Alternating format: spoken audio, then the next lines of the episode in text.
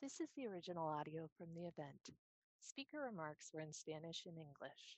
This version does not include interpretation. Versions with Spanish and English interpretation will be available online next week. Thank you. Good morning. Buenos dias. Welcome, everybody. Good to have you with us. Um, we appreciate you joining us at the Migration Policy Institute. I'm Andrew Selee. I'm the president of Migration Policy Institute. And um, we have a great discussion over the next 75 minutes on a topic of importance uh, to all of us, which is building effective migration management capacity in Mexico and Central America. Um, it is no secret that there is a large flow of people at the moment between Central America passing through Mexico on their way to the United States. Um, but this is obviously a sign, this has happened many times in the past, and it's a sign of larger issues that are at play in the hemisphere and in the broader region that comprises the area, at least from the United States to Panama. But but I like to think of it often as as I often say Canada to Costa Rica because it, it sounds alliterates well, but it really is Canada to Panama. This region that people move in and they move north and they move south. Nicaraguans tend to go south. We're seeing people from the Northern Triangle headed to Costa Rica and Panama as well. And certainly people move north, right, within this region. Um, we do a lot of work at MPI looking at the capacity of the US government and how the US government should be managing migration. Um, Doris Meissner, our colleague, is uh, leading an effort with Julia Gelatt called Rethinking US Immigration Policy, which has looked at any number of issues about how to manage the asylum system, to how to rethink detention policies, to what to do with the immigration courts, um, and how to manage the border more broadly. And you've seen many of those pieces. We'll have something coming out soon on, on institutional structure within the US government as well. Um, today is an opportunity to look at Mexico and Central America, the countries in Mexico and Central America. Um, we have put together a report under the leadership of Ariel Ruiz and Andrea Tanco, who you'll hear from in a moment. Um, Luis Argueta, our wonderful colleague in, in Guatemala. Um, Luis is a co-author on this and a great researcher, also a filmmaker. Many of you may know his name from that and our colleague Jessica Bolter, who many of you know as well, who works on both the US and Latin America. Um, we are, uh, today we are going to be talking about uh, capacities for managing migration, as, including humanitarian protection in Mexico, Guatemala, El Salvador, Honduras, Costa Rica, and Panama. Um, we did a study over the past uh, two years, uh, looking, and particularly in the last year very intensively, um, speaking with over 75 people um, in all of these countries, looking at including some of those present here, by the way, um, looking at, uh, at the management capacities for dealing with migration in each of these countries. Our assumption is that there is a shared responsibility in managing migration, which goes from certainly the United States to Panama and, and perhaps from Canada to Panama. Um, and that we need to be thinking about how this is distributed, how this is managed in each country in its own way, according to its own abilities and its own policies, but in a way that's also coordinated among countries. So this report that is being released today and that Andrea and, and Ariel will talk about in a minute um, does a detailed look at, at capacities. And it's actually structured with a piece on Mexico, a piece on Guatemala, Honduras, and El Salvador. And then there's a section that looks at, at Costa Rica and Panama and then tries to draw some lessons across the countries. So I'm not going to steal Ariel and Andrea's thunder on this, um, but they will speak in a moment. And then after that, we have a phenomenal panel, and I'll introduce the panel when we get to them. Um, and uh, we're looking forward to their reactions and their thoughts on this um, as people who work on these issues every day and know this know this intimately. Um, let me start off by thanking also the BTI Institute at uh, the University of Houston for their support. Um, thank you to Kurt Behrens and his team and everyone at uh, BTI University of Houston. Um, we really appreciate the opportunity to work with you. Thank you to the DHS policy team um, you know, particularly Michael Houston, but also to to everyone else on the on the Latin American policy team, David Chloe and Alejandro and uh, Morgan, and I'm forgetting lots of people, Sam and everyone on that team we've had a chance to talk with. And thank you to the more than 75 people that we interviewed who were fundamental for this. Um, and I should also say, because I think they're with us today, um, the Tinker Foundation, Open Society Foundations have been incredibly helpful as partners also in, in making sure that we can do broader work around regional migration. And we really appreciate that. You will be seeing a lot more from, from us on regional migration issues and how we think about migration, not just as a border issue, but as a regional issue that needs to be managed among the countries that are affected by this. So with that, a couple housekeeping things before I introduce for speakers, um, you are, uh, if you uh, want to ask questions, we will have time for Q&A at the end. You can send any questions to events at migrationpolicy.org, although even easier, there is a Q&A function and a chat function you can go into, use either one of those. You can um, also tweet at us at hashtag migration policy. Um, and uh, if you have any logistical problems, you can also call us at 202-266-1929. And that would be Lisa Dixon, who is our fabulous colleague that has organized today's event with us. Um, Spanish and English interpretation is available. Um, I can't actually remember where that is, but if you just look around your screen, you will find the interpretation function. I will say this in Spanish as well. Hay interpretación simultánea. Uh, hay una función que no sé dónde, exactamente dónde está, pero está en su pantalla, que lo pueden ver, uh, donde puede accesar la interpretación si, si no se está hablando en el idioma que, que usted prefiere. Um, we will have interventions that are in both Spanish and English today. So if you are not by, fluent in both languages, know where the interpretation function is because the conversation can quickly shift um, from Spanish to English or English to Spanish. Um, with that, uh, we entrust, uh, uh, we hope you will enjoy the report, um, which really is, is quite detailed and, and but also has a great executive summary that you can, you can read and get most of the basic information and the conclusions are worth looking at as, as well. Um, and let me turn it over to talk about this to Ariel Ruiz, um, policy analyst, and Andrea Tanco, associate policy analyst at Migration Policy Institute. Ariel is the coordinator of our regional migration work at MPI and much published on these issues. Andrea Tanco is about to come out with a publication on Mexico's migration policies as well with Ariel um, and has worked on both Latin America and the Middle East uh, during her career. And let me turn it over first of all to Andrea. Thank you, Andrew, and thank you everyone that is joining us today. So recent developments at the US-Mexico border, I think highlight the important role that Mexico has to play with managing migration in the region.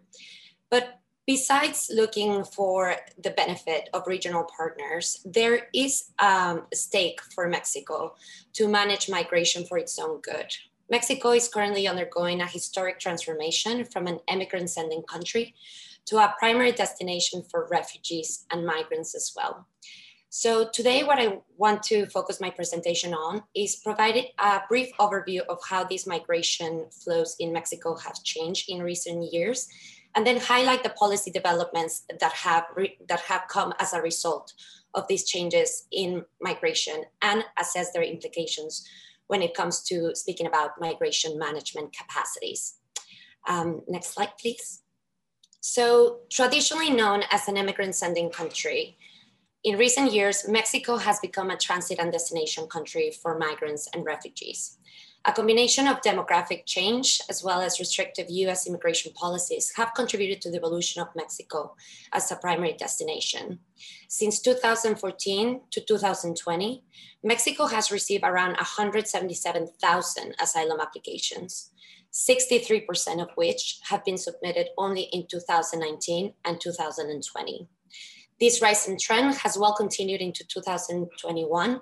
And just last month, we saw a monthly historic high of 9,000 asylum applications submitted in Mexico. So asylum seekers are primarily from Central American countries, mainly from Honduras, followed by El Salvador. But we've also seen the rise of asylum seekers coming from Venezuela, Cuba, and Haiti. In addition, We've also seen the rise of the so-called extracontinental migration. These are migrants that are coming from countries in Africa and Asia. And to add to this mix, since 2015, Mexico is receiving around 200,000 Mexican returnees from the US. So the bottom line is that Mexico's migration landscape is becoming more complex and diverse, and the immigrant and refugee population is growing. Although its overall share is still very low compared to the overall population, around 1%. Next slide, please. Here you can see how the composition of these migrant apprehensions has changed, which highlight changes on the flows. So in reaction to the increase of irregular and mixed migration flows in Mexico, the Lopez Obrador administration has modified Mexico's legal framework on migration, as well as enacted policies that have shifted the institutional landscape, restructured interinstitutional coordination, and directly affected the way that the two main institutions in charge of migration management, this is the Institute National for Migration and Mexico's Refugee Agency, COMAR, operate. And their capacity and operations have been strengthened by auxiliary organizations, mainly the National Guard, as well as the National, uh, as well as the National System of Welfare, which is known by as DIF. So with that, I want to highlight the policy developments that have happened in the last um, three years. So at the highest policy level, um, 2000, a 2019 executive decree shifted primary oversight on migration policy management from the Ministry of Interior to the Ministry of Foreign Affairs. Initially, this was supposed to facilitate bilateral engagement with the US as tension arose from the increase in irregular migration.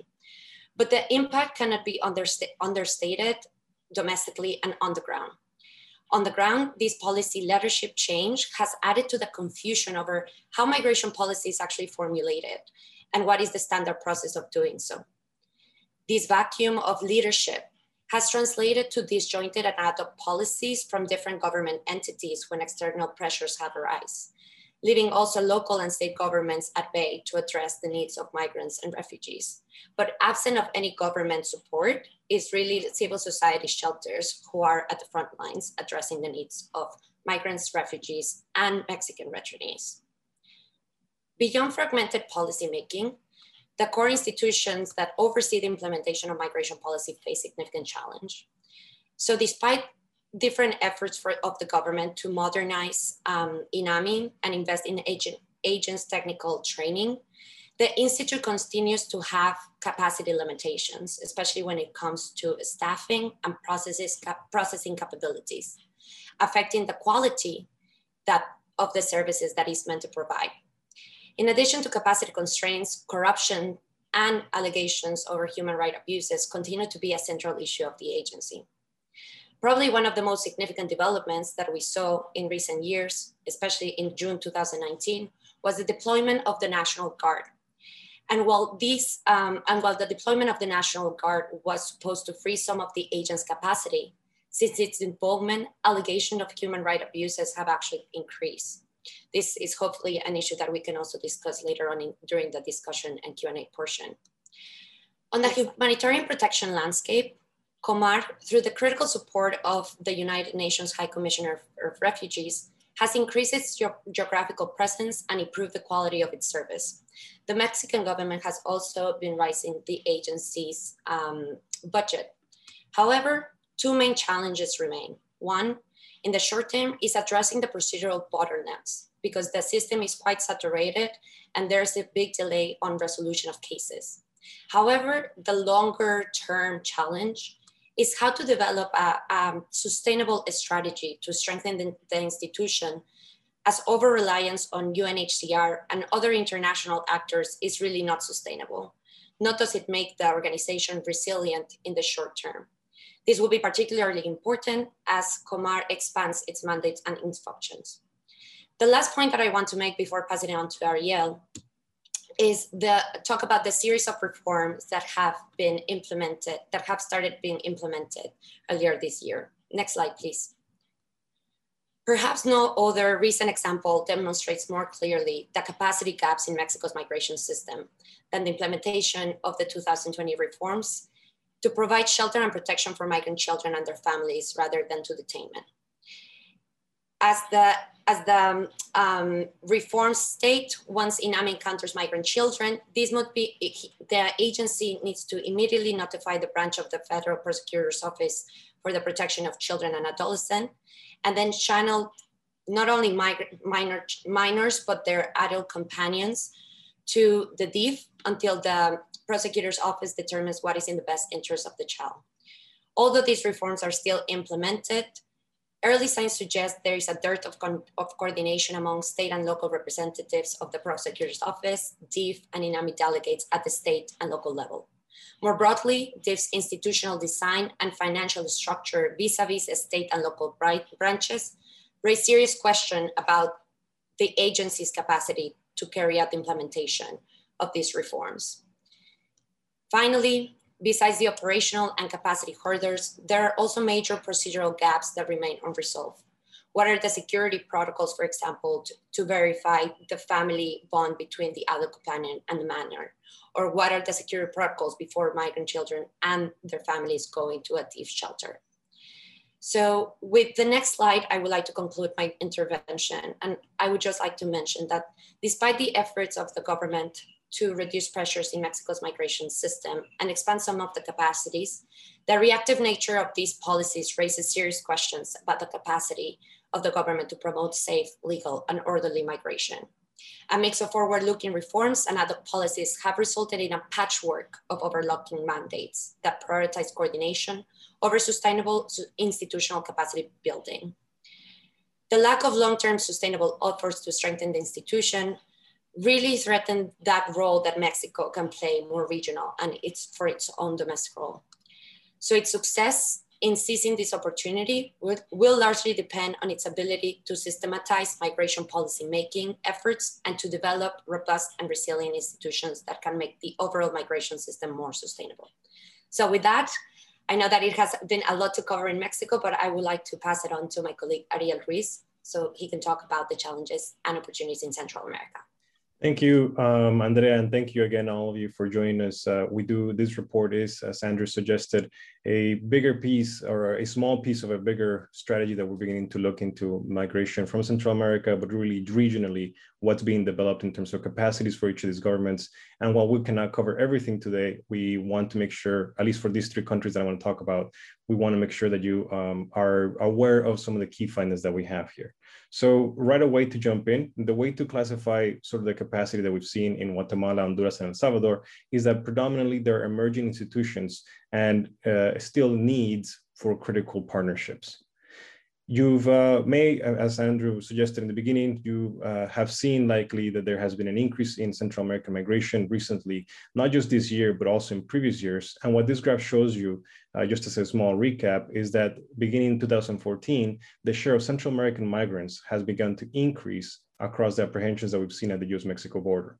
At the same time, in the smaller gray circle or the gray squares, you can see that there has been also a smaller but significant increase in migrants from other countries that are not Mexico or Central America in this case.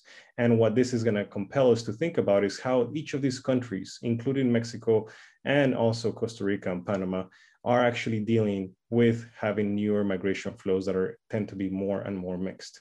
Um, we don't have the data here for 2021 fiscal year that we've seen so far, but surely you can see, and you may have heard in reports recently of how the numbers continue to be increasing, especially among children and unaccompanied children and families. So this is why it's important for us to begin to think and reassess how we engage in the United States, but also regionally about and how to uh, address these issues together in a sense of co-responsibility. What we have found under our description or under investigation of the capacity in Central America is that there is significant, there has been significant changes in some regards, and they tend to be across all countries, though they have uh, different approaches.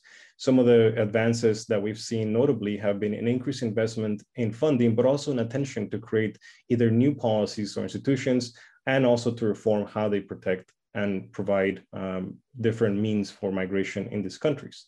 But overall, we still find that the, the Central American governments and the, the positions for regional migration um, tend to be in the emergent stage given their current management structure.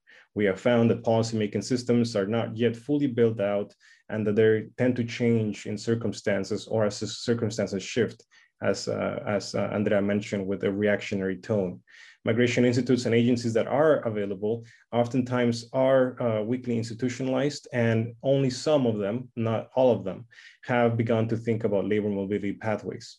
Enforcement continues to be the main piece of, I guess, increased capacity, uh, not only uh, recently with the migrant uh, uh, increased flows that we've seen at the US-Mexico border, but also previously with the caravans that we've heard a lot about.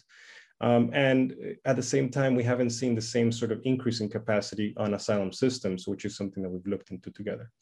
A key component that MPI has also been for us to look at reception and reintegration flows to uh, these countries back from the United States and Mexico.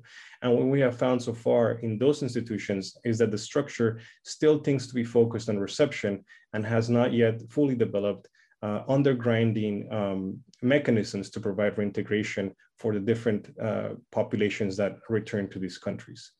In the end, we also also see that, uh, like in Mexico, that there still needs to be more coordination um, in the governments and with the governments, and that more recently, international organizations have stepped up and provided a significant role here for those, uh, those types of uh, engagements, which are continuing to be important.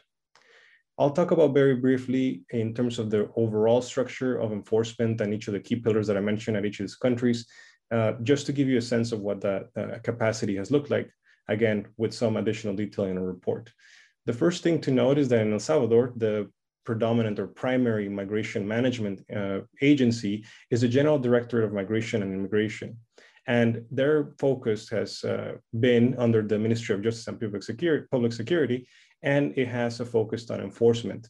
Uh, the enforcement branch of it is conducted in El Salvador by actually the Border Patrol units that they've recently created. Uh, they're focused only uh, or more predominantly on border crossings, and they have and work together with the border police. In this case, actually, El Salvador is one country that has actually developed a more streamlined uh, unit of migration management and enforcement compared to their countries that rely on national police and some military forces. In Honduras, the predominant or primary agency for migration management is the, the National Institute of Migration. It was established in 2014, and the enforcement capacities are implemented by the National Inter Interinstitutional Force for Security, known as FUSINA, which is actually comprised of member members, uh, member units from the National Police, the Army, Attorney General's Office, and at also intelligence offices across other departments. Um, in Guatemala, the primary agency is the Guatemalan National Migration Institute, and it has been developed more recently, perhaps uh, is the likely the case where it's, it's the one institution that needs to be developed more fully, as we'll talk about later, but their enforcement has been branched off by the national police and essentially some military units for enforcement. More recently, especially during the recent arrival of caravans that we've seen uh, being contained in Guatemala before coming to, the, to Mexico and the United States.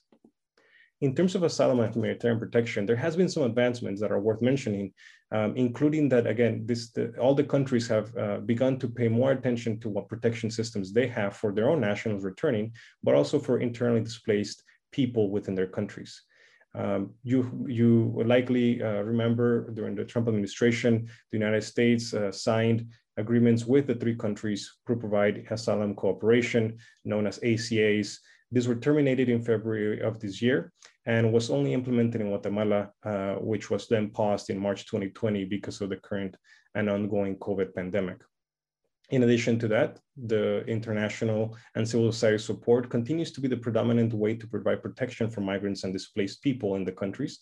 And it's focusing not only in, in, in more macro level approaches to the current me mechanisms that they have, but also creating some other ones, including, for example, the protection transfer agreements uh, that are now providing and allowing some of the people that are that face the greatest risk uh, to have some way to uh, relocate uh, and resettle in different countries. The numbers continue to be small, but it is a promising practice. We think there's another promising practice that we have found, and that includes uh, NGOs like Cristosal that provide internally displaced programs or programs for internally displaced people, allowing to give them and find protection mechanisms where available within their country to try to ameliorate and uh, reduce the need for people to immigrate internationally. These are important to note because there are some of the key components that we have seen.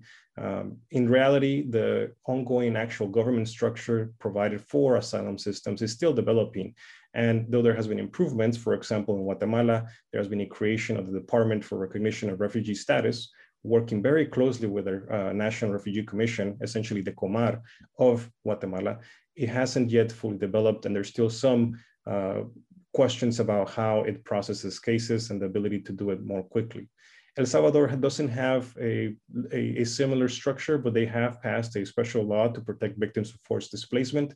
We think this is an encouraging uh, possibility, though we still are waiting to see some of the key components to implement these policies and how to work with other organizations already doing some of the similar work. In Honduras, there has been contemplations and arguments and conversations uh, in their Congress to understand and coordinate similar laws. But at this time, or at the time that we looked at this, we hadn't seen yet anything uh, materialized.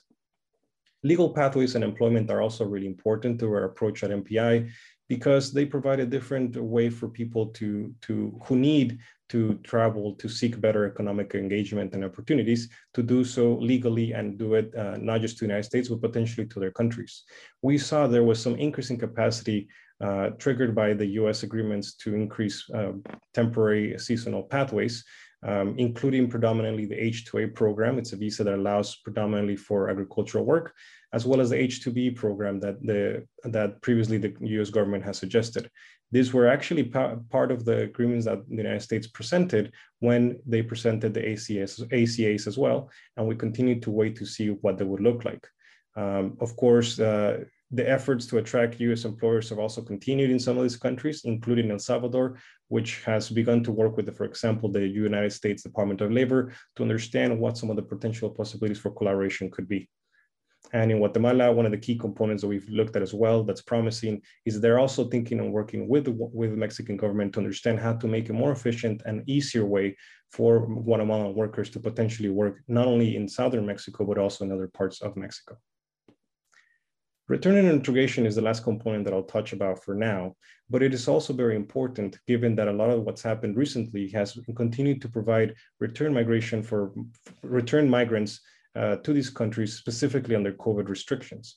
And the agencies in charge of this capacity are, for example, in El Salvador, the National Council of the Protection of, Development for Migrants and Families, or Comigrantes, and they are the ones responsible to develop policies to take uh, and provide opportunities for these migrants. Most of the work in El Salvador is with reception and a little bit less with reintegration, but we do believe that it's an important component.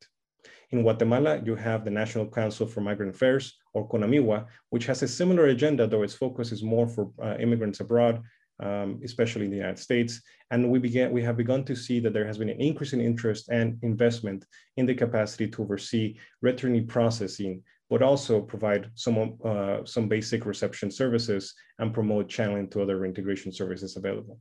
In Honduras, there hasn't been something yet similar by institution, but they do have a law for protection of Honduran migrants and their families, similar to in El Salvador. Um, and the key components here are actually implemented through different offices. The Center for Return Migrant Care, for example, the Centers for Adolescent and Family Migrants, who both provide um, essentially reception services and the municipal units for returnee care or UMARs, which are tend to be more in the territories and at the destinations and are, are geared at least in their functions to be more about reintegration functions rather than reception.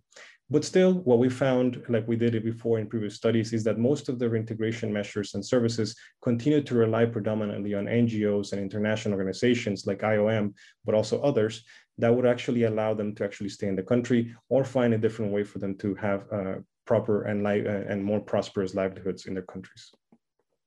Coordination and cooperation uh, is significantly important here. And as I mentioned at the beginning, it's a place where it's continued to be lacking but there has been some advances specifically um, uh, coordinated by international organizations like uh, ACNUR or UNHCR, IOM, and the United Nations more generally that have actually led to some of the key components here. I won't go into talk about the, the, the, all the different meetings and types of mechanisms that exist, but just point out that there is a significant opportunity here for Mexico and the United States to begin to harmonize their investment plans, for example, with the Comprehensive Development Plan in Mexico and for the US engagement strategy in for Central America in the United States, so that there could be a significant component and cooperation to amplify the results of these initiatives.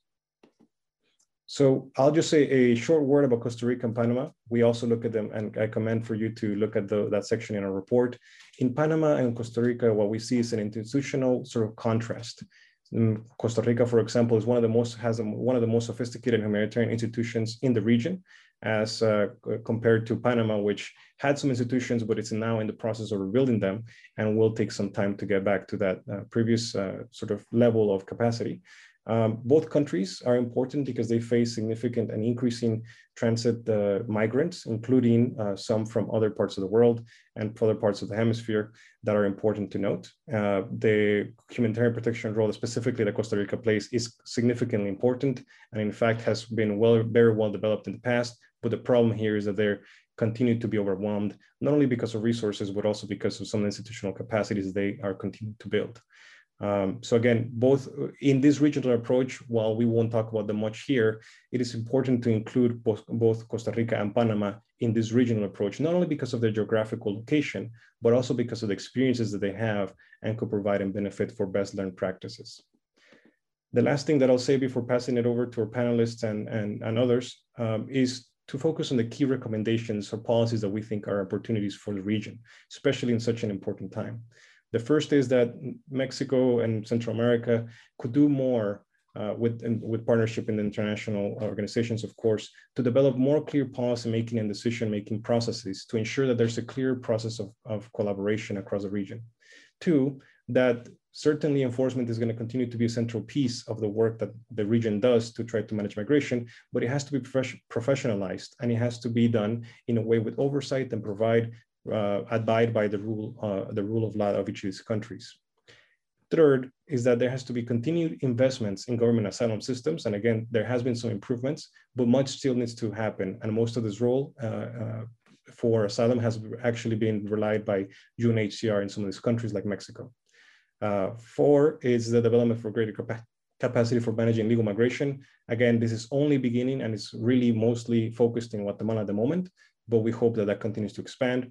And finally, we need to continue to invest in uh, further return and reintegration programs. So for that, and for the sake of time, I will leave it there and I'll pass it back to um, Andrew and to begin to a conversation with our panelists. Thank you. Thank you, Ariel, and thank you, Andrea. That was great. Um, thanks for, for providing an overview of the report. We're gonna go to our panel. You know, just to, to follow on what Ariel said, you know, enforcement is an important part of, you know, all countries enforce their borders, their migration systems. But as Ariel and I argued in an argue, you know, in, our, in an article recently, and Andrea and I, and another one, I mean, enforcement itself is not enough to manage uh, manage migration flows, right? I mean, not even it is sort of the the dream of policymakers that there's some button you can turn on, and and people won't come. We've seen that hasn't worked. And so thinking, uh, you know, seriously about protection pathways, about how people have humanitarian protection, asylum being the most important, but also thinking creatively about refu- international refugee resettlement, about protection of internally displaced people, um, about other mechanisms to provide protection to people who are fleeing from danger, and thinking of legal pathways, including labor pathways and family reunification, really matters. Um, and then ultimately thinking about the reasons that why people leave their countries, right? And, and how to make the kind of investments in rule of law and governance and development and job creation in mitigating uh, climate, the effects of climate change and of climate events. You know, all of those things matter. Um, and I would throw into that last one of investments, the part that Ariel just talked about, also making sure that those who are returned or return voluntarily to their countries become fully part of the labor market again, become part of, of, of, the societies where they live and contribute to that development because there's a lot of human capital that is not taken advantage of often in these cases. So um, these are some of these are long-term challenges. A lot of the development governance questions are long-term challenges, obviously. Others are, are short-term challenges, right? I mean, how you do effective but also accountable enforcement, right? Um, professional enforcement, how you create legal pathways for people to, to be able to travel among countries um, certainly to the United States, which is a huge issue where maybe you want to go, but also to Mexico and Canada, Costa Rica, other countries that are destinations, and how you create these protection pathways. I mean, all sorts of protection mechanisms, including asylum, which is sort of the minimum necessary, but also thinking creatively about a layered approach of, of ways of, of dealing with people's protection needs. Um, and hopefully, and hope that some people perhaps don't even have to leave their countries, right? That there may be ways of protecting their country, but certainly giving them the option if they have to leave to, to have a pathway to protection. With that, let's go to our panel. Um, and we are um, really pleased to have three amazing people with us. Um, Ana Saiz Valenzuela is the General Director of Sin Fronteras, one of the most important organizations in Mexico working on migration issues and one of the most important voices in Mexico working on these issues. Um, Ana has a long career working in both migration issues and election issues, actually, and equity issues around around uh, Mexican democracy. Um, she was an advisor to the president of the um, the the president, counselor president of the Federal Electoral Institute, has been involved in a number of other efforts um, around both clean elections and, and you know, around migration. Um, and great to have her with us here today. Um, Jorge um, Peraza, and my iPad has just frozen, but fortunately, Jorge, I know you. So, Jorge, um, I think I, you know, I'll, I'll, introduce you on what I know, Jorge, which is pretty good. You, you, you, were, I believe, it, if I'm correct, you're actually an anthropologist originally from Costa Rica. Yes, you are. You're an anthropologist and an industrial engineer, which is a unique combination. Um, most importantly for our discussion today, he is the chief of mission for El Salvador, Guatemala, and Honduras for the International Organization for Migration, for the IOM, which does great work in, in Central America um, and in Mexico as well. Um, but, uh, but Jorge really has been deeply involved in in a lot of the processes around migration in the region and looking at what are the opportunities to do things differently. And he was for a long time the coordinator of the technical secretariat for the regional conference on migration, um, the RCM or the Puebla process, and among other things that he's done. Um, and Karen Lisette Nunez, Karen, we're very glad to have you with us. Um, she's the coordinator of CONAMIREDIS, which is a, a fabulous organization that works on, is the National Commission to Support Migrants Return with disabilities. Um, she has been the coordinator since 2012, um, and she has actually a degree in business administration as well. So great, uh, great to have all three of you. And let's go just in, since we started with Mexico.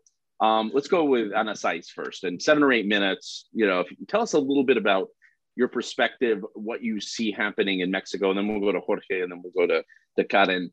Um, and then we're going to go to your questions and answers. By the way, Gustavo Moada, good to have you with us. I saw you ask a question. We'll get to the questions here in a minute once the panel has a chance to speak. Um, and you can speak in English or Spanish. It's up to you. So this is a bilingual panel. So Ana Saiz, bienvenida y adelante.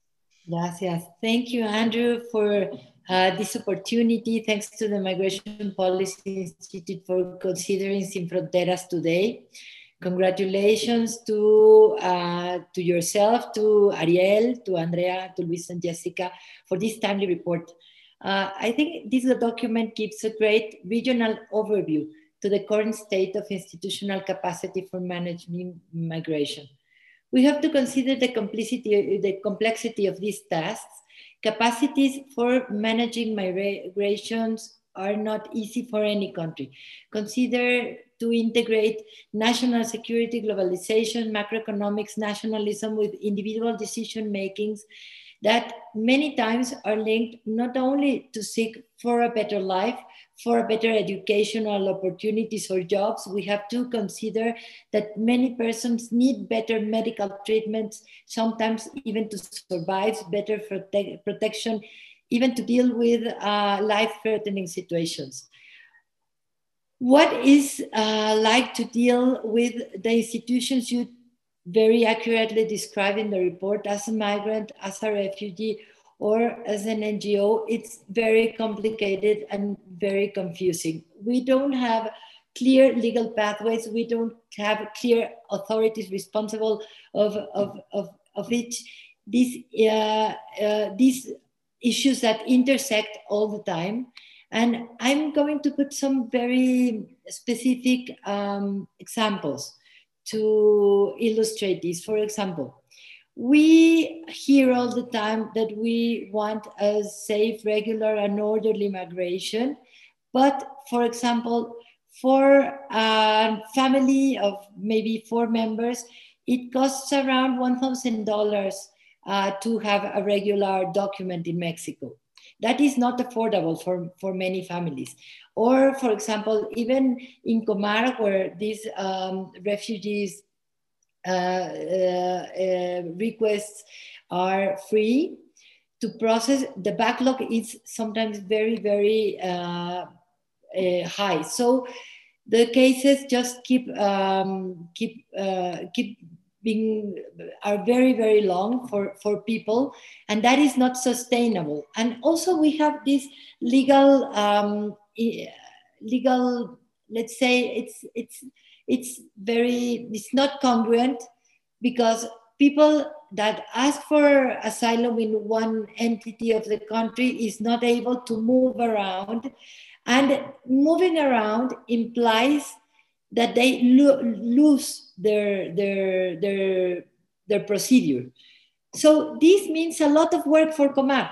Just one article in the law that have this, um, this or for example, consider that you also have this uh, disposition that uh, in the legislation for migration, if you have an opportunity to work in Mexico, you have to take it from outside Mexico. So that implies that people have to go out of Mexico, take the job offer, and then return to Mexico many times because they were already here. So those are incompatible with these messages of having a regular and orderly and safe migration. And also, we have to think about all, uh, all the system that even Comar that has been very highly strengthened with budget uh, or whatever compared to what it used to be, and that is also very accurately reflected in the report, it still is a tiny little institution compared to national, to the Instituto Nacional de Migración, which is a huge institution with presence almost in all the country and also working in collaboration with the National Guard. I think it's important to understand that now Mexico is, is having 10% of the National Guard in charge of this uh, migratory, migratory labor or uh, collaboration with the Institute, which we have this high uh, demand on, on security for the country, which it doesn't justify uh, having them dealing with migration. And it's also important to have in mind uh, the Commissioner Garduño professional background that he was in charge of managing prisons. So it, it, it gives the message that it's not protect, protecting with, with the budget, but is uh, detaining and deporting what they have. And people that have access to Comar are still few compared to what is needed but are few, but are very, very manageable. Let's think on how Colombia is dealing with all the Venezuelans in their territory that si simply they know they have this huge border and they they decided to have the opportunity to have these people legally in the country for at least 10 years. So I think for Mexico, it could be more, much more manageable that it is uh, those uh, quantities of, of persons arriving to other, other countries are uh, as, as, as Costa Rica, that is stated also in the report, or as in, as in Colombia with this example. So also what we have to, to, to realize is that information is not clear for the people, that we need to take accurate information to people in El Salvador, Honduras, and Guatemala, which they don't have access to this kind of information. They are, are really some, sometimes very misguided by, by prob probably human traffickers or, or whatever, and they really invest great quantities of money in making this uh, this dangerous and probably uh, so complicated journey that will probably uh, not have an, a happy ending. So I think that these regional efforts have to be strengthened, but with a more coherent efforts. I guess that the Biden administration have, has it clear that you have to go along with the humanitarian needs and with the economic and globally uh, what our societies are demanding. And maybe all these efforts can be really pointing to the right direction and they have to take into account many complicated stuff. It's not just about circular migration for jobs because we have to consider that many young uh, young persons now at the border are probably trying to reunify with people that are already established in the United States. And we have to consider all these demographic changes that maybe are uh, having a very, very important role in what is happening right now among our two our, our countries.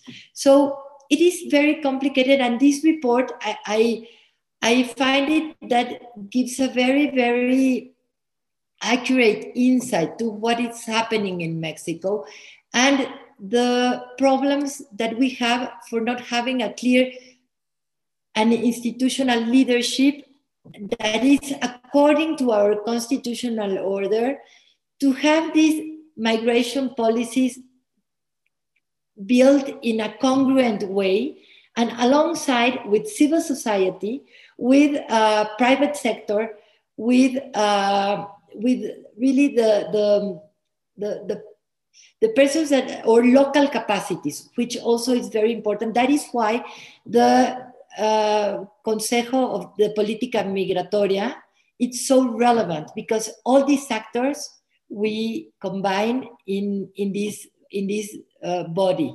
So I really uh, invite all the persons that are listening to us to, to read this report and to have this in mind when trying to understand the complexity of the migration uh, flows right now to Jorge Peraza next. And, and let me actually just call out something that Ana just said also, which is there are a number of models, you know, we, Central America and Mexico tend to look north of the United States to see what to do in terms of migration policy. But in fact, there are exciting things, imperfect things, but exciting things going on in South America and the Caribbean um, on migration policy that are also worth looking at and, and, are sometimes more relevant models. So certainly, you know, what Colombia has done recently, what Argentina and Uruguay have done in terms of regional mobility agreements, um, what we saw, you know, Ecuadorian president-elect two days ago came out, I believe it was two days ago, recently elected, came out in one of his first comments and said, you know, one of the things we're gonna do is regularize people that are here from Venezuela. I mean, it's just sort of a natural thing. He didn't take it as a as a political danger. Um, so there's a lot of things going on in the region that are worth looking at as well um, in terms of how countries manage migration. Many of them will not apply in Central America or Mexico. Um, they won't necessarily apply in the United States, but some of them will. And certainly it's always a it's always a good lesson to look across the hemisphere. So Jorge, adelante, Jorge. Thank you, Andrew. First of all, uh, it's a pleasure for me to join this uh, webinar and this uh, react to the document that has been presented by Andrea and Ariel, great, great job they have done. And congratulate uh, MPI for this leadership in the analysis of what the region uh, is facing uh, in terms of uh, migration challenges and responses and the complexity it entitles, as Ana has said, uh, in, in order to be more efficient with my time, I'm still organizing my ideas. So I would like to shift into Spanish and, and, and then um, I think that it would be easier for me to organize different things I have in mind and would like to react to. So, um, primero me gustaría uh, reflexionar sobre el tema de effective migration management, ¿no? ¿Para qué es esta, este, esta gestión de la migración efectiva? ¿Para qué propósito? Y ahí es donde nos encontramos con la complejidad, que esto lo elaboró Ana, la complejidad de los procesos migratorios que enfrenta Centroamérica. Por un lado, sí, la migración de salida y de los retornos, ¿no? Estas dos caras que está teniendo de manera profunda, con un énfasis increíble en lo que ya se decía, toda esta respuesta al retorno de migrantes que finalmente son ciudadanos que vuelven a sus lugares de origen y que necesitan una serie de servicios. Segundo, el tema de los procesos, la migración en tránsito, ¿no? Que eh, ya se ha dicho, lo decía muy bien Andrea, eh, migrantes extracontinentales, extrarregionales, de múltiples nacionalidades que buscan llegar a los Estados Unidos, la mayoría de ellos, a veces a Canadá, eh, pero pasando por eh, no solo situaciones que desde el punto de vista de derechos humanos representan un grande, una gran vulnerabilidad. conocemos las regiones en Panamá, en Costa Rica, por, por las cuales deben transitar estas personas, pero también desde el punto de vista eh, eh, de las capacidades de gestión y de respuesta de las instituciones con una debilidad eh, um, financiera. Y aquí quiero enfatizar que si bien algunos colegas han dicho, bueno, históricamente esto hay, muchas de las cosas que estamos viendo no son nuevas, es cierto, pero sumemos en este contexto actual la pandemia, que sí está influyendo mucho, es un elemento que está marcando eh, eh, la gestión migratoria de manera profunda. Y esto sí no es nuevo, pero la recurrencia de los ah, eh, problemas asociados a como los huracanes que enfrentó Centroamérica recientemente y lo que ello implica. Hoy se anunciaba, por ejemplo, eh, que después de que el centro de recepción de migrantes en San Pedro Sula quedó totalmente devastado después de Etayota, se empezaban a recibir los primeros migrantes retornados.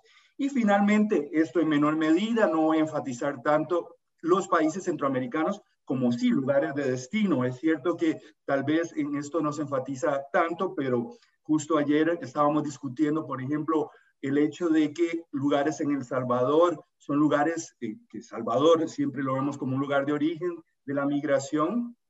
También tiene eh, migración de Honduras, de Nicaragua, que se instala y es parte del aparato económico y de las respuestas de eh, desarrollo del país.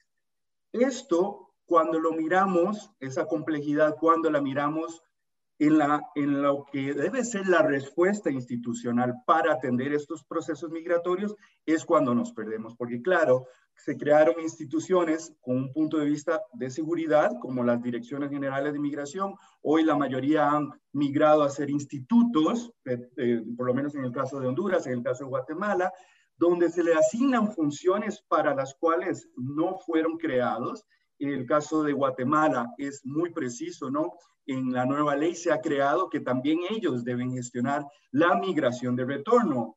Eh, eh, la migración de retorno en otros países, y ya lo decía Ariel, está asociado a, cuerpos más colegiados como son Comigrante, con Amigua, pero que todavía este, están en procesos evolutivos, diría yo, ¿no? Porque eh, han tenido sus debilidades institucionales, temas de recursos, además entender su función, porque la ley no ha sido muy clara en estos, en estos esquemas.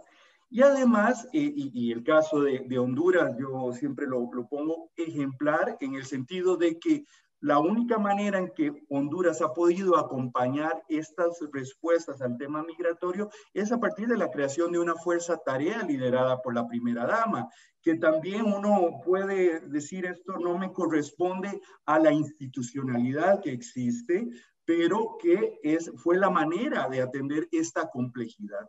Y a la complejidad quiero agregarle dos, tres factores. Uno, los perfiles que sí han venido cambiando, se ha hablado del tema de niñez migrante acompañada, no acompañada. Las respuestas para atender a estos temas implica otras instituciones que no son tradicionalmente, ¿no? La Dirección General de Migración o el Instituto Guatemalteco de Migración o las cancillerías que también tienen un rol, sino que aquí ya tenemos instituciones que velan por los derechos de la niñez, tienen que velar, son tutoras en, en una serie de respuestas, Luego, cuando hablamos, por ejemplo, que se planteaba el tema de la protección, de la protección de migrantes en situación de vulnerabilidad, está muy claro el, camino para el tema de eh, eh, cuando se identifica la protección internacional, pero el esquema de violencias en Centroamérica es tan complejo que ha, ha implicado no solo revisar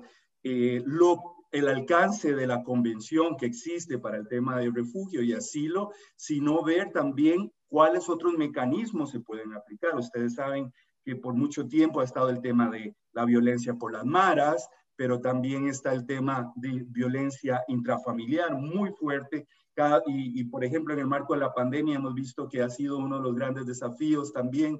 Así que este, los esquemas de protección han tenido que reverse, em, reconfigurarse porque no corresponden a lo que fue para lo que se crearon originalmente, ¿no? En el marco de la convención.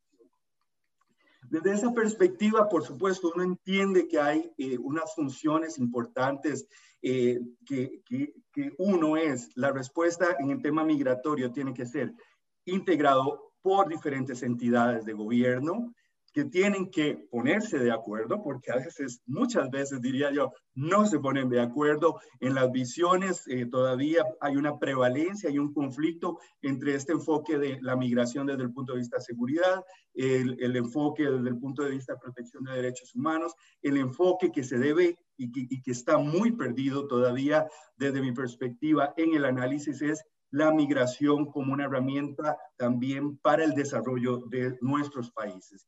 Aquí se incluye el tema de migración laboral, se puede incluir esas potencialidades que tiene la migración en nuestra región.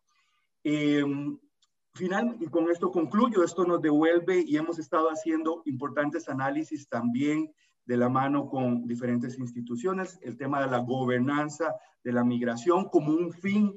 Yo creo que tenemos que, eh, cuando hablemos de eh, migration management, salirnos de los esquemas tradicionales, dar este brinco a una respuesta más integral, más compleja, pero creo que puede ser más efectiva al final y a la que hay que invertir y apostarle. Serían mis, mis intervenciones hasta ahora. It was a pleasure. I think I was efficient with the time, so that was very good. Excellent, concise and to the point. Thank you, um, and and very good. And, and I think the point you make, Jorge, about not thinking of this just as reactive policy, to to flows that are just happening but also thinking prospectively about what countries want to get out of migration. I mean whether or not they can always choose right? I mean because sometimes you start with the the arrivals that come but also figuring out how that is not just management but it actually is part of labor market development it's part of education policy it's part of human capital you know? And then beyond that what else do you want to do right? I mean what else do you want to do with migration Costa Rica has, of course, done this in attracting investment and tourism and you know people to retire and so on. Mexico has recurrent conversations about high tech, for example, is a, a growing high tech industry, but it has never really come to fruition in, in new kinds of visas, which could try and attract some of those those high skilled, uh, innovative talent. So, but those are things, those are debates that should be on the table as well, right? As they should be in the United States. This is migration. It's not just what happens that you respond to it is also what you make of it and how it fits into your economic policy and into the development of the country and the kind of country you want to see in the future. So I think that, that's an excellent place to, to end the conversation because that, that that conversation is hard to have, even in this country, by the way. I mean, it, we, we often forget that. We often are thinking of migration as a reactive category and not as a, as a prospective category that ties in to who we are as a country and what we want to achieve in terms of our, our economic future. Um, with that, let me turn it to, to Karen Lisette Nunez. We've Got lost it. Karen moment. Well, okay, well, Karen joins us again. In that case, let's go to a couple questions.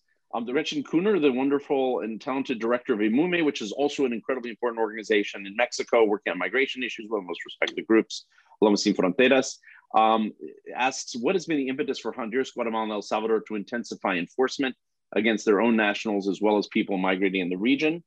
Um, uh, how is the the CA4, the Central American Free Transit Agreements that worked very well during decades, um, be playing into this? Xochitl Castañeda, our good colleague from the University of California, as existen mecanismos de coordinación entre I'll say this in English so I don't confuse our translators here. Do the mechanisms of do mechanisms of coordination exist among agencies in the U.S. working with children who travel with uh, alone and um, uh, and with agencies in the countries of origin. Um, how could we improve the institutional capacity of these agencies? Ah, Sonia Wolf, Sonia. Um, in light of limited resources and existing migration enforcement priorities, detention, deportation, what are the possibilities for Mexico to expand the processing of asylum claims and support for refugees? UNHCR is strengthening COMAR capacities, for example, but this assistance may be temporary. Um, and then there's an anonymous attendee who asks about the reasons for not including Nicaragua in the overview. I will simply say that we started off originally doing um, the uh, El Salvador, Honduras, Guatemala, and Mexico. And we ended up uh, after that deciding uh, that we should add Costa Rica and Panama. Um, but we decided that that the relationship, the coordination with Nicaragua simply was of a different order, um, was was quite minimal among these countries, and so we didn't add it. But there are good reasons to add Nicaragua in because there is coordination around migration that happens with neighboring countries, um, but we did not add it in, and and uh, you know it's an oversight, or well, it was an intentional oversight, but uh, but it was a judgment call at the time. Um, Pamela Pinel asks about Honduras does not have uh, agreements or work plans for temporary visas on seasonal work like Guatemala and El Salvador. Uh, Ariel can answer that one. And we'll get back to some of the others here in a minute. Um, uh, oh, who uh, Daniela Ruiz says, who provides the financial support the Mexican government to ACNUR or vice versa? Okay, any of you want to answer any of these before Lisette joins us again? I can, uh, Andrew, I can take a stab at uh, a couple sure. of the Central America questions, and Jorge, please uh, add after if, if you uh, if you agree or if I misstate something. The first component that I didn't mention in the presentation, but I think is worth pointing out here, is that there's actually some uh, some legal mechanisms and some agreements that do uh, unify the region in ways that that that should be mentioned. The first one is the the reference to the Central American or the convening of Central America, the C, CA4 agreement. That agreement allows migrants from the four countries, including Nicaragua, uh, to be able to travel freely across each other and allows for a unique visa for people from outside of these countries to be able to travel together. Um, to do so, uh, now has happened during the pandemic has actually re resulted in some decreases in mobility at the borders because of COVID testing and others, for example, in Guatemala. Um, it's unclear to me how that will change, but it is a fundamental pillar that these countries share in mobility and allowing transit, transit migration across the board with, for example, only a, a, a, an identification regardless of a visa status.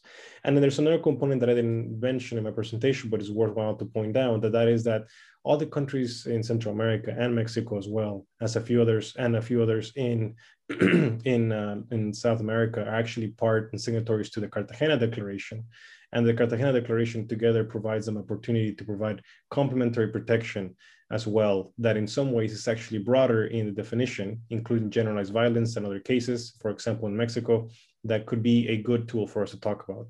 But at this moment, I think what the focus, uh, I think all of us have pointed one way or another, the focus in collaboration and institutional capacity has been on enforcement, much less so in the other components that we mentioned. So those are things that we should be aware about. Um, and I'll leave it there. Uh, Jorge, if you want to add something else, and I see that Karen is back with us. Um, no, well, first of all, I was just going through the questions also to see what, what else I can add. Uh, first of all, I want to uh, um, uh, say that it's indeed very important. Someone said that we should include Belize in the analysis. That That's very true, no? Because uh, Belize is part of the whole uh, um, dynamics in, in the region. It's a country of destination of a lot of Salvadorians and also people from Honduras more and more. So uh, it, it is, uh, uh I think, uh, very good that this is this has been pointed out.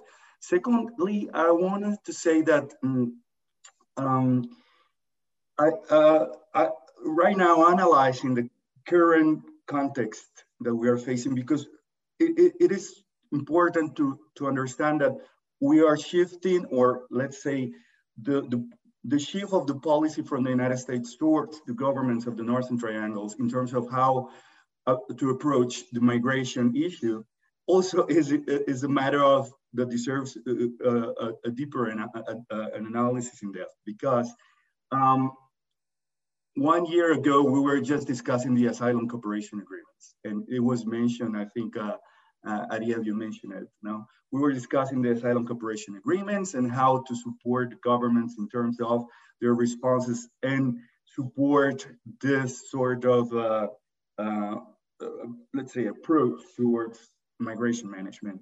Now we are, the, the focus is on how to address the root causes of migration, which is from my perspective, a more proactive, positive approach.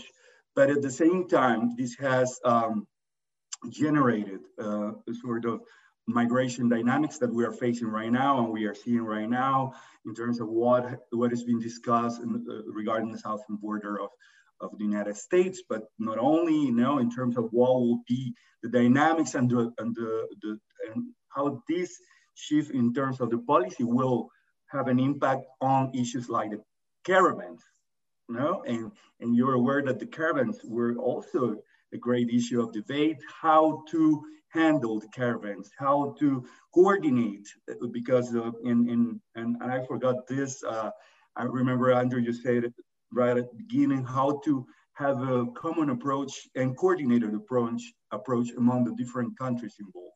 So this is also a matter that needs further analysis because in, in, in there are many declarations of um, interest and willingness to do things, but in the end, uh, there's a matter of resources, there is a matter of real responses. And, and I have to say that uh, one of the things that always challenges me a lot is the fact that when when when I'm dealing with my migrants, with the let's say if I'm from country X and these migrants from from the X country, I want them uh, to be treated pretty well and that their their rights are fully respected. But when I'm a, and, the X country is a destination country or a destination country, then they I tend to forget all the commitments and um, agreements that I have signed in terms of human rights conventions and so on to respect the rights of these people. So there is a double discourse still uh, um,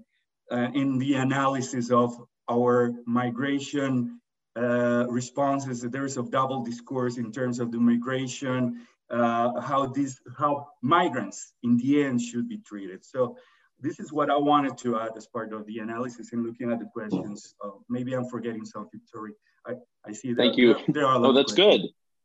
Um, let me go to Karen since she is back with us. We're good to have you back, Karen. Vez. But let me put out some questions for all of you to think about before Karen speaks. So you can think about this. Um, Monica Verea asked about shelters and if there's a way that the U.S. government, Monica Verea, one of the eminent scholars of migration in Mexico, um, asks about uh, uh, shelters and any way of getting U.S. Mexican cooperation in improving the shelters in Mexico.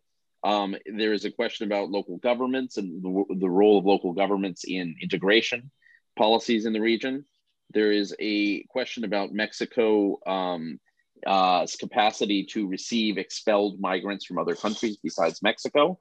And there's a question from our board member, Gustavo Mohar, also distinguished uh, former undersecretary of, of, of migration in Mexico, population, migration, religion in Mexico, Gustavo Moar, on how the budget from Comar has evolved between 2019 and 2021, um, which I assume is for Ariel actually, um, or Ana Saiz, either one of you guys. But before that, let me go to Karen Núñez. And so, um, Lisette, Karen Lisette, adelante.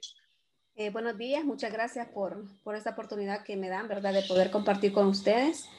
Eh, también eh, quería felicitar, ¿verdad?, a Ariel y a, y Andrea por el trabajo que han hecho. Creo que es muy importante eh, conocer de, primera mano, ¿verdad? Eh, estas realidades migratorias en estos países, ¿verdad? De Centroamérica, eh, pues es, muy bueno saber, ¿verdad? Que, que se están involucrando de primera mano.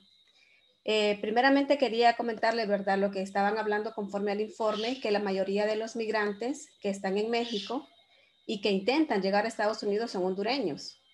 Conocemos muy bien, ¿verdad? Que esto ha sido como normalmente, ¿verdad? por varios años que el flujo migratorio en Honduras pues es muy alto y cada vez de una u otra manera pues eh, va en incremento la población que, está en movilidad. Eh, pues conocemos muy bien, eh, creo que todos nosotros, cuáles son las causas que por qué estas personas migran. Algo que yo siempre he tomado en cuenta y que siempre he dicho es que para conocer estas realidades es necesario conocer las necesidades, las problemáticas de estas poblaciones y así poder entender un poco más em, por qué se van, conocer sus necesidades y también esto es un punto fundamental para poder eh, buscar alternativas de respuesta, buscar oportunidades, enfocar programas como tal, ¿verdad? Eh, pero en base a las necesidades reales y con respuestas integrales. Creo que de una u otra manera eh, hablábamos de la responsabilidad compartida, que, que, es un término que a mí me gusta mucho. Y creo que si realmente nosotros lo pusiéramos en contexto y lo pusiéramos eh, en la práctica, pues realmente veríamos un cambio en el tema migratorio. Lamentablemente en nuestros países eh, puedo decir que hay demasiado protagonismo eh, falta esa parte, ¿verdad?, de entrelazar eh, el trabajo de los organismos internacionales, de las ONGs, del gobierno para realmente eh, buscar y dar respuestas integrales a la población migrante. Hablábamos que sí, falta mucho, ¿verdad?, la parte del recurso, del recurso financiero. Eh, hay mucho, hay también una debilidad en la parte del recurso humano que esté sensibilizado y que esté dispuesto a colaborar a esta población. Eh, vemos que existen muchos programas, ¿verdad? Y que de una u otra manera pueden dar una respuesta, pero vemos que esa es la gran limitante que, que nosotros, eh, por ejemplo, aquí en Honduras podemos ver que es esa, ¿verdad? La falta de recursos, la falta de recurso humano sensibilizado para poder atender a esta población y buscar respuestas. Eh, cada país está haciendo lo posible para poder contrarrestar, ¿verdad? Este tema que eh, también podemos decir que trae mucho dolor desde que la persona sale de su país. En el camino, pues sabemos que no es fácil. Hablaba la compañera en México, ¿verdad? Por ejemplo, de la Comar, que existe, hay todavía muchos retos y que, y que para el trabajo que ellos están haciendo es mínimo, digámoslo así, conforme a la demanda o la población que ellos están atendiendo o que se requiere atender. Entonces, esto nos pasa también a nosotros, eh, creo, ¿verdad? Las instituciones que trabajamos como sociedad civil en beneficio, ¿verdad? De, buscar alternativas para esta población. En mi caso, pues yo trabajo con migrantes retornados con discapacidad física. Eh, lamentablemente son personas que vienen con amputaciones, con lesiones, con enfermedades, pero les, les diré, ¿verdad? Que todavía falta ese, ese enlace. Tenemos nosotros una coordinación con el gobierno en la recepción de los casos, en la remisión de los casos, pero nos falta ese apoyo, ¿verdad? Digámoslo así, para la reintegración de esta población. Y sabemos que de una u otra manera la salud física y la salud mental es muy primordial para estas personas que retornan. Pero el apoyo que nosotros damos, pues podría decirlo que es poco en base a la población que trabajamos, porque hay mucha población que no se toca, las personas que retornan. Y de una u otra manera, esta falta, ¿verdad?, de trabajo en ellos es lo que los motiva a ellos a volver a intentar eh, la ruta migratoria, porque también no, no, se ha trabajado esa parte de la reintegración eh, desde un punto integral. Em, tendríamos que hacer una reflexión de los problemas existentes por país, creo yo, ¿verdad? Eh, para poder dar una respuesta y decir realmente esto sí, esto no, y también trabajar en conjunto con las instituciones que realmente hacen la labor. Como decía el compañero, ¿verdad? De la OIM, es muy cierto. Hay una, hay una doble, eh, doble cara, por decirlo así, en lo que decimos y en lo que hacemos. Creo que sí, eso sí debería ser de mucha reflexión para poder eh, tener una postura eh, en, en qué estamos haciendo en cuanto al retorno qué estamos haciendo en cuanto a la reintegración de estas personas y cómo podemos trabajar de manera coordinada con México para buscar alternativas, ¿verdad? La cuestión aquí es la, vida humana de las personas, la dignidad humana, poderla trabajar y poder trabajar con estas personas que retornen. Em, creo que, que, eso sería, ¿verdad? De, mi parte, poder exponer de que hay muchas debilidades, hay, hay, pero también está esa parte, ¿verdad? De, de querer trabajar ese humanismo de poder eh, apoyar a estas personas, porque hay mucho dolor, hay mucho luto, eh, y bueno, estamos para servir. Y... So let me just thank you, uh, Karen, and let me let me just from everything you said, let me just um, uh, point out also how important it is the work that is done by civil society organizations. I mean, we often think of migration management as being a government, you know, something government does, but in fact, much of the work involved in humanitarian protection, involved in in returns and reintegration, um, involved in taking care of people who are on and orienting people on the migrant route are actually done, is done by civil society groups, right? And the opportunity um, exists for and, and often by international organizations like IOM, UNHCR, which plays such an important role um, in the region as well. Um, you know, and, and how important it is to try and get that virtuous relationship going between civil society, governments, international organizations, right? That that is it's not always possible. Um, but but in reality, since so much of this work is in fact done at a grassroots level, how important it is for for governments to make those investments, right? And done by international organizations who have, have feet on the ground in a way that governments often are not able to. So um, with that, we are out of time, but that is not going to stop us. Um, if you have to jump off, jump off, but we're going to take about five, seven more minutes to answer some questions. So I left you all a few questions. You can feel free to grab other questions that have come in as well, besides those that I asked. Um, hopefully you're all reading the Q&A in the chat. And so let me turn it back to the panelists. Um, I'm gonna go to each of you for one minute. How's that? And answer whatever you can do. This is like a game show. Whatever you can do in one minute, um, let's answer it. So Ana Saiz. First of all, I think we have to look at, at the role of local governments. It is very, very interesting how they understand that aside from all these uh, huge uh, uh, migration policies among countries, they have the migrants there. So they trying to deal the best way they can. And I can mention Mexico City, which deals very, very well with good legislation and good uh, public policies that do have access uh, migrants and, and refugees. And aside of that, the, the role of civil society is, I mean, there is a lot of experience, and I think that the federal government should should work alongside more with civil society because we do communicate we understand. For example as karen was saying we know that many people from honduras that are coming to mexico they do have a job in honduras for example but they, they need to be protected. They need to have access to justice in cases of uh, domestic violence, of extortions, of, of other, they, they, the national institutions have to respond in order for them to decide to stay. It's not only having access to the jobs, and, and I think the Biden plans tries to cover this, this, this, this, um, this issue. And also I think it is important, and, and, and thank you, Andrew, for organizing this because it's important that in the United States know what is happening in Mexico, know the detention centers, know the conditions of, of the shelters, as Monica was asking, that need to be addressed. It is very, very important for us to understand us like a region and have assume our responsibilities as the United States as Mexico playing this part on, on trying to try, trying to have a more humane addressing uh, of, of migration flows and also attending to uh, asylum seekers, basically. That was great. And uh, and Jorge.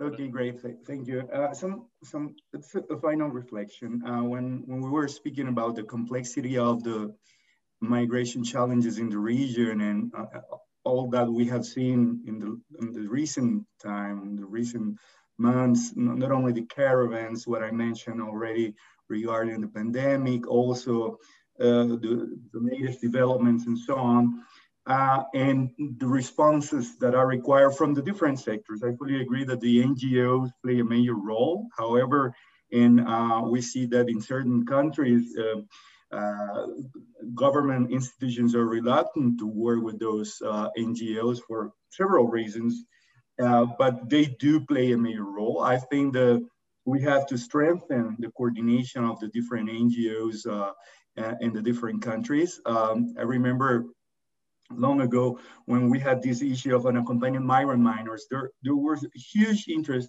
in uh, establishing mechanisms of coordination between the NGOs in the United States and the NGOs in Central America to respond to the needs and uh, protection of children in migration flows. And I think uh, that's, for example, an, an area that I still think it's very weak. But what I wanted to say is that in order to better understand and address our responses, we have to be uh, evidence-based um, uh, oriented. Uh, we need to have a major analysis of data because it, it, already when we are analyzing Central America as a whole, we are all aware that there are the countries are so different at the same time, and the reasons why people migrate are so different. And even if I go country by country and go to the different regions, I, I do realize that there are so many factors. In the case of El Salvador, such a small country, just to give you an example, we are trying to analyze what the migration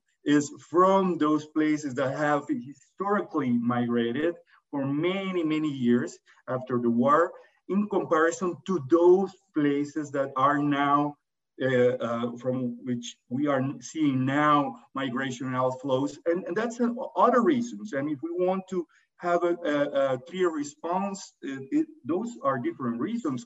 Or for example, now we see a lot of emerging uh, municipalities that have become in Guatemala and Honduras as uh, places of origin of migrants. And uh, those are related to uh, the recent impacts of ETA IOTA. So um, it's complex and we should be able to respond based on the data and information we have, uh, able to have a, a clear, comprehensive analysis uh, and coordinate the institutions that need to be involved. It could be, uh, yeah, we have named a lot of them, including NGOs, local governments also play a major role. So that's my final comment.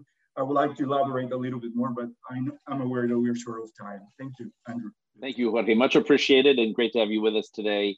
Um, uh, Karen, ¿algún otro punto que quisieras agregar uh, frente a las, las, preguntas que se han hecho? Bueno, solamente, ¿verdad? Agradecer este espacio y como decía el compañero, pues hay mucho, hay mucho que hablar, pero creo que sí, invitarlos también, ¿verdad? Las personas que están eh, participando, que puedan leer este informe. Hay mucha información muy valiosa y de, de, una u otra manera, pues esto nos va a venir a ayudar a ampliar nuestro, nuestro conocimiento, ¿verdad? Eh, del tema migratorio en los países de Centroamérica. Muchas gracias. Muchas gracias, Karen. ¿eh?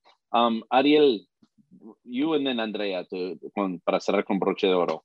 I'll be um, very uh, I'll be very brief. Um, in terms of the Comar budget, we we've seen that Comar has increased their their or the, the budget for Comar is expected to increase to about 97 million uh, in 2021. This is a significant increase from previous years where there were about 20 million or 40 million but it's clearly not enough, as I think all of us have su suggested in, in, previous parts, because of the different flow, but also because compared to the to the budget from INAMI, for example, it still lags uh, behind.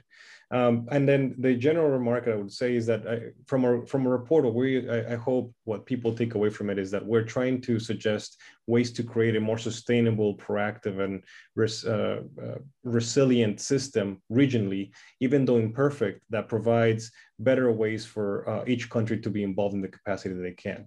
So we can be, uh, we can continue to, to point out some of the limitations in capacity while begin to design at the same time some ways that we can be tailored in that approach and talk about how the US, Mexico, especially uh, among the bigger capacity governments can provide some assistance for them as well. So I'll leave it there and I'll uh, pass it over to Andrea.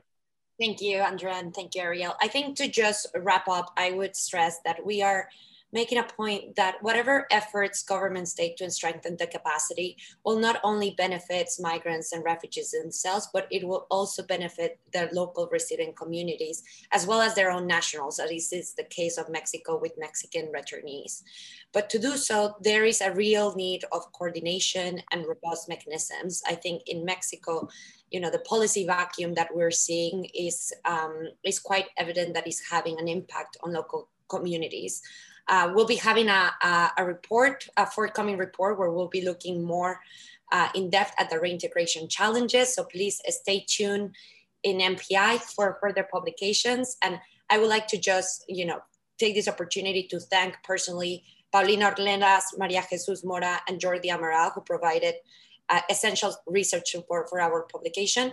And very brief, I will also highlight that we have six uh, legal frameworks or working papers in the website that clearly outline the, the structures when it comes to legal and institutions that oversee migration management in each of the countries that we touch. So please visit our website and we hope you enjoy the event.